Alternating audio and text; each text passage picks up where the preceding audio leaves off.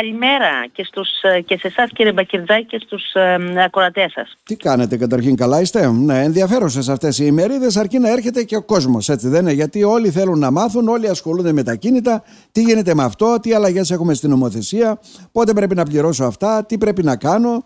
Αλλά τελικά δεν έρχονται και τα μαθαίνουμε μετά. Όχι, να αρθούνε, τους προτεύουμε να αρθούνε.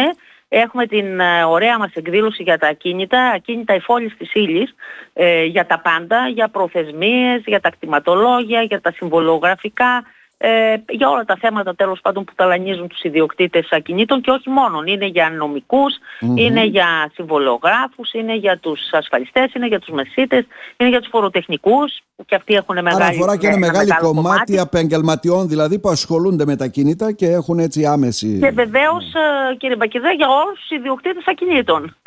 Για όσους έχουν έστω και ένα σπίτι, ξέρουν τι εστί ιδιοκτήτης και τι προβλήματα έχει.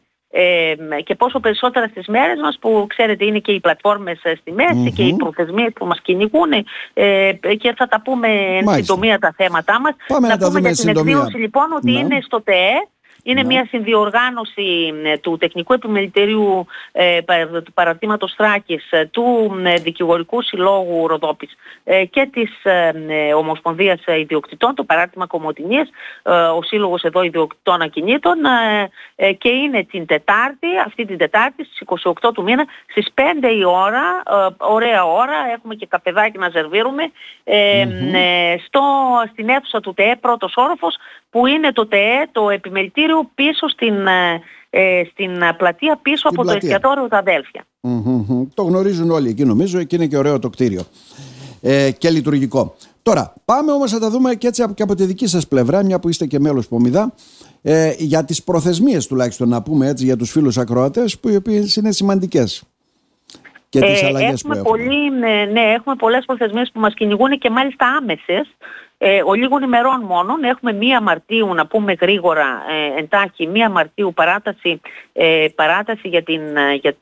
για να κλείσουν, να κουμπώσουν οι μειώσεις του 10% στον ΕΝΦΙΑ. Όσοι ιδιοκτήτες μπορούν να μπουν σε αυτή την υπόθεση που ταλάνισε αρκετά τους ιδιοκτήτες, γιατί βρεθήκανε προεκπλήξεων ενώ είχαν ασφαλιστήρια συμβόλαια, τελικά το σύστημα τους πέταξε απ' έξω γιατί δεν πληρούσαν όλες τις προϋποθέσεις. Δόθηκε λοιπόν μια τελευταία παράταση ως 1 Μαρτίου να μπουν μέσα στην πλατφόρμα στο My Property,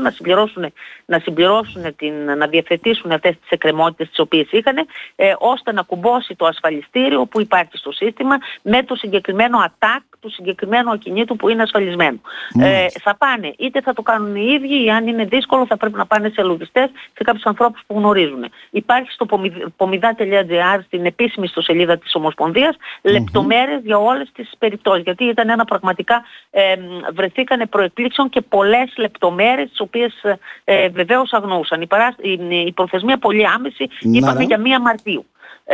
8 Μαρτίου έχουμε επίσης πολύ άμεση προθεσμία τις αλλαγές στο Ε9. Το Ε9 να πούμε ότι δεν είναι κάτι αμυντικό, είναι το σημαντικότερο έγγραφο. Για αυτούς που κάναν βέβαια κάποιες συναλλαγές, αγοροπολισίες. Αυτοί που κάνανε αλλαγές, πρώτα αυτοί που πουλήσανε, πρέπει να φύγει το ακίνητο από πάνω τους για να μην τους βρει το 2025 πάλι με το συγκεκριμένο ακίνητο και τους επιβαρυνθούν με τον έμφυα. Ένα αυτό και όσοι αποκτήσανε, όσοι αγοράσανε, όσοι δεχτήκανε μέσω δωρεών, δωρεές ή γονικές παροχές ακίνητο, επίσης όσοι κληρονομήσανε ακίνητο, όσον η περιουσία μεταβλήθηκε στα τετραγωνικά μετά από νομιμοποίηση αυθαιρέτων, και αυτό είναι κάτι σημαντικό που το ξεχνούν πολλοί, δηλαδή τακτοποιούμε το αυθαίρετο, κάνουμε τις αλλαγές, ανεβαίνει, μεγαλώνει ή μικραίνει αντίστοιχα η ιδιοκτησία μας, πρέπει να πάμε στο ε9 να τα αλλάξουμε αυτά, γιατί οπωσδήποτε κάθε τετραγωνικό που προσθέτεται, να ξέρετε ότι αλλάζει την περιουσία μας. Επομένως, πρέπει να τα δούμε καλά, να δούμε επίσης, τονίζω κάθε χρόνο τα δικαιώματά μας πάρα πολύ καλά. Υπάρχουν πολλές φορές γίνονται πάρα πολλά λάθη στα δικαιώματά μας, δηλαδή έχουμε επικαρπία και αν δεν το δηλώσουμε περνάει σαν πλήρη κυριότητα. Έχουμε τα ποσοστά μας να δούμε, μπορεί να έχουμε ένα μικρό ποσοστό, να έχουμε ένα 20% σε ένα ακίνητο. Αν δεν δηλώσουμε γιατί έγινε εκ παραδρομής το λάθος, περνάει σαν πλήρη κυριότητα στο 100%. και όλα τα σχετικά αυτά. Να δούμε, λοιπόν, και ταλαιπωρούνται βέβαια σχετικά μετά μας, να αποδείξουν ότι δεν είναι ελέφαντες. Δηλαδή αντί να το κάνουν στην ώρα του. Ναι. Αυτά προσεκτικά. Και μια τελευταία προθεσμία άμεσης είναι ο 12 Μαρτίου εδώ στην περιοχή μας. Που έγιναν τα δημοσιοποιήθηκαν μέσα στο σύστημα με κωδικούς τάξης τα αποτελέσματα από τις αιτήσεις διόρθωσης που είχαμε κάνει στο στάδιο της ανάρτησης, λέω για την περιοχή, την υποκτηματογράφηση περιοχή εδώ του νομού μας, για την περιοχή Μαρονίας, Σαπώνια, Άσμου, όλο αυτό το κομμάτι που τρέχει η κτηματογράφηση. Μέχρι 12 Μαρτίου λοιπόν πρέπει να μπούμε οπωσδήποτε στο σύστημα, και όχι μόνο να μπούμε, πρέπει να υποβάλουμε τις αναφορές μας, δηλαδή αν διαφωνούμε θα υποβάλουμε αναφορά, και αν συμφωνούμε επίσης θα πατήσουμε οπωσδήποτε το κουμπί ότι συμφωνούμε στα αποτελέσματα αυτά. Ακόμα και να συμφωνούμε δηλαδή. Δηλαδή ακόμα και να συμφωνούμε πρέπει να μπούμε και να πατήσουμε, ας πούμε, ότι συμφωνούμε. Ναι, πρέπει να πατήσουμε για να περάσει ως συμφωνία. Αλλιώς έχουν έρθει αναλυτικές οδηγίες σε όλους μας στα mail που είχαμε δηλώσει, και λέει ρητά ότι και στην περίπτωση που συμφωνείτε πρέπει να μπείτε και να δηλώσετε ότι συμφωνείτε. Να μην το αμελήσουν, να πούνε ότι εντάξει έγινε δεκτή η αίτηση που είχα κάνει, δεν κάνω τίποτα. Όχι, και σε αυτή την περίπτωση κάνουμε. Και βεβαίως αν διαφωνούμε εννοείται ότι κάνουμε την αναφορά μας, προκειμένου η υπόθεσή μας να εξεταστεί από τις επιτροπές του κτηματολογίου κάποια στιγμή και να έχουμε δυνατότητα να παραστούμε και να υποστηρίξουμε τα δικαιώματά μας εκεί. Και μια τελευταία προθεσμία έχουν και τα νύσπαρτα μισθώματα. Τα νύσπαρτα μισθώματα είναι ένα μεγάλο κεφάλαιο. Είναι το κεφάλαιο εκείνο το οποίο δεν εισπράξαμε. Είναι πάρα πολύ. Νοικιάζουμε μια επιχείρηση, έχουμε να εισπράξουμε 10 μήνες, ξέρω εγώ πόσο έχουμε να εισπράξουμε. Ναι, και παραπάνω. Η ενίκεια και παραπάνω, λέτε. Ναι, βεβαίως, πολλές φορές δεν είναι τόσο οι ιδιοκτήτες, μην νομίζετε. Συγγνώμη τώρα. Δηλαδή, αν ένας δεν σου πληρώνει ενίκιο. Νομικά, να ρωτήσω εγώ, αν ένας δεν σου πληρώνει ενίκιο, πόσους μήνες μπορεί να δεν σου πληρώνει και να έχεις το δικαίωμα να τον κηρύξεις έκτοτο, να φύγει δηλαδή? Δεν υπάρχει τέτοια προθεσμία στο να μην σε πληρώνει και να έχει κάποια προθεσμία να περιμένεις εσύ, και από τον πρώτο μήνα που δεν σε πληρώνει εννοείται ότι μπορείς να πας να ξεκινήσεις τη διαδικασία.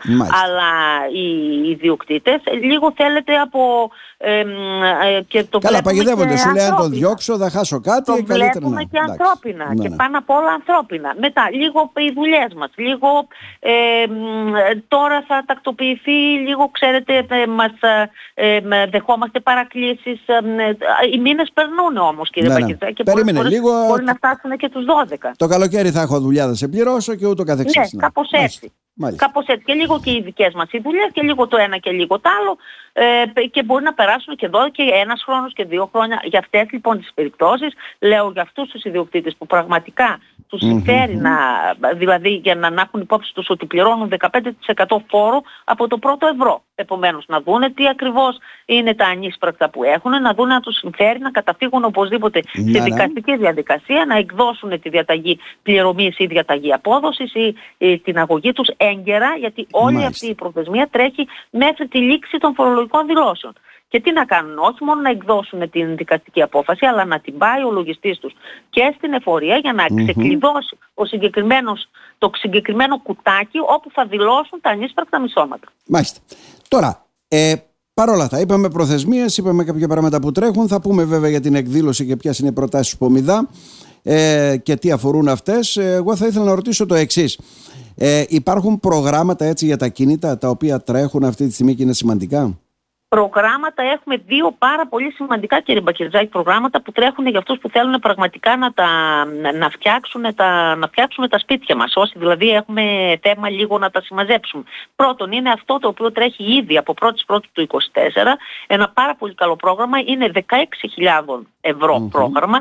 Τα παίρνουμε το 100% των 16.000 ευρώ. Με ποια προϋπόθεση? Μόνο βέβαια εννοείται ότι θα είναι όλα ηλεκτρονικές πληρωμές, θα αφορούν κατοικία, δεν θα έχουμε μπει σε άλλα προγράμματα, θα είναι μέσω My Data όλα τα παραστατικά, και θα αφορούν τα 2/3 θα αφορούν το κομμάτι της παροχής υπηρεσιών, και το 1/3 αυτού του τιμολογίου παροχής υπηρεσιών θα δοθεί για τα υλικά.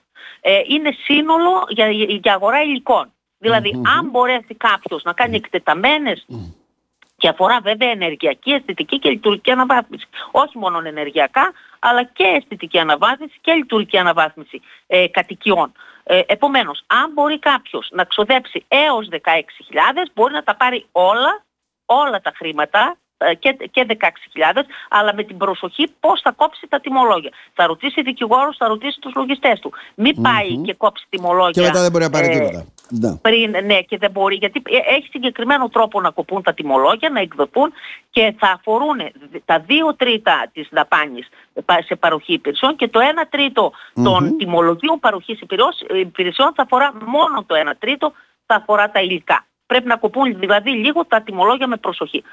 Ένα αυτό το οποίο ήδη τρέχει και μπορούν να μπουν σε αυτή τη διαδικασία, και ένα δεύτερο το οποίο μας έρχεται άμεσα τώρα, λένε για τέλος του Φλεβάρη, ίσως αρχές του Μάρτη, είναι το περιβόητο ανακαινίζω νοικιάζω, και είναι μία πρόταση για να πιστεύει ότι η πολιτεία ότι μέσω αυτού του προγράμματος θα βγουν γύρω στις 12.500 σπίτια κενά στην αγορά. Η μεγαλύτερη και πιο δύσκολη προϋπόθεση για αυτό το πρόγραμμα, το οποίο να πούμε ότι αφορά επιδότηση 40% έως 10.000, δηλαδή στις 10.000 μας δίνουν 4.000 για να συμμαζέψουμε τα σπίτια, αλλά έχει μια σημαντική προϋπόθεση που πρέπει να πληρούμε, είναι το σπίτι αυτό που θέλουμε να πάρουμε την επιδότηση να είναι κενό, δηλωμένο στο Ε2 ως κενό τα 3 τελευταία χρόνια.